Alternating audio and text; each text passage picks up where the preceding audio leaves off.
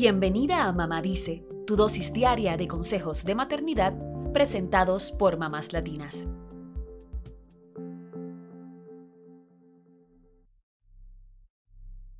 Este 18 de julio es el Día Mundial de Abrazar a tus niños, una muestra de cariño que no debe faltar en la vida de ningún ser humano.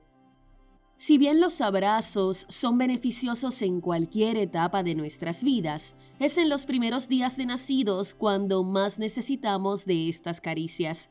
Por eso, hoy explicamos algunas razones por las que debes abrazar a tu bebé recién nacido. Número 1. El contacto piel con piel entre mamá y bebé es uno de los tratamientos alternativos a los cuidados en incubadora en bebés prematuros. Se le conoce como el método mamá canguro y nació en Bogotá, Colombia, como alternativa menos costosa a las incubadoras. Su eficacia es tal que se ha expandido por el mundo entero.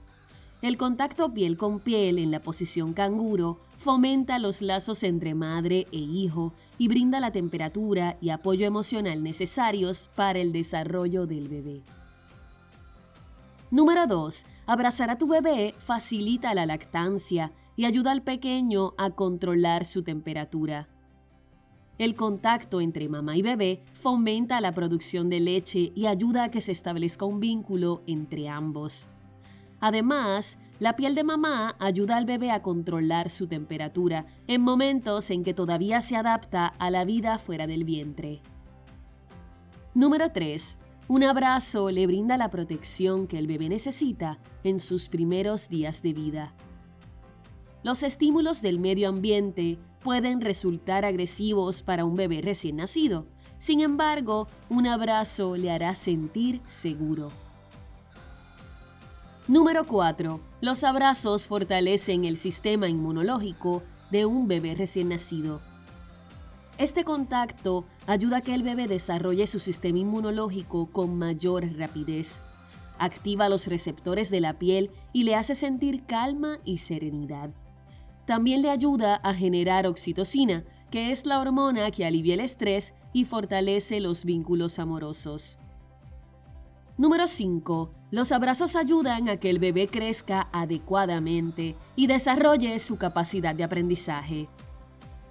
El contacto físico le ayuda a ganar peso y estatura, y también estimula su cerebro y sus habilidades cognitivas, lo cual será beneficioso para su aprendizaje en el futuro.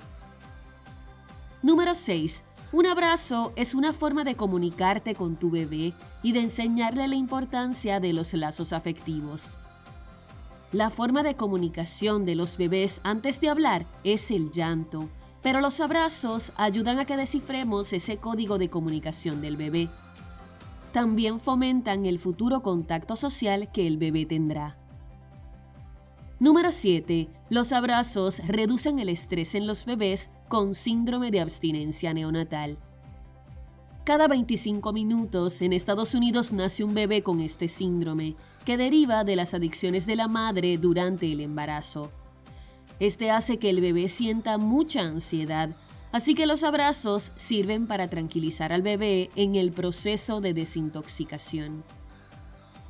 Por último, debemos reconocer que no solo los abrazos de mamá son importantes, sino los de toda la familia.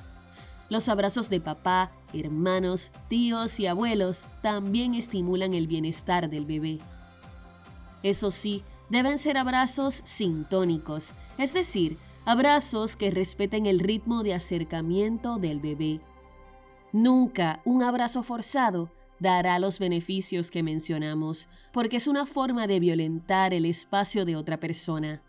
Así que fomentemos esos abrazos deseados, que son los que nos hacen sentir queridos.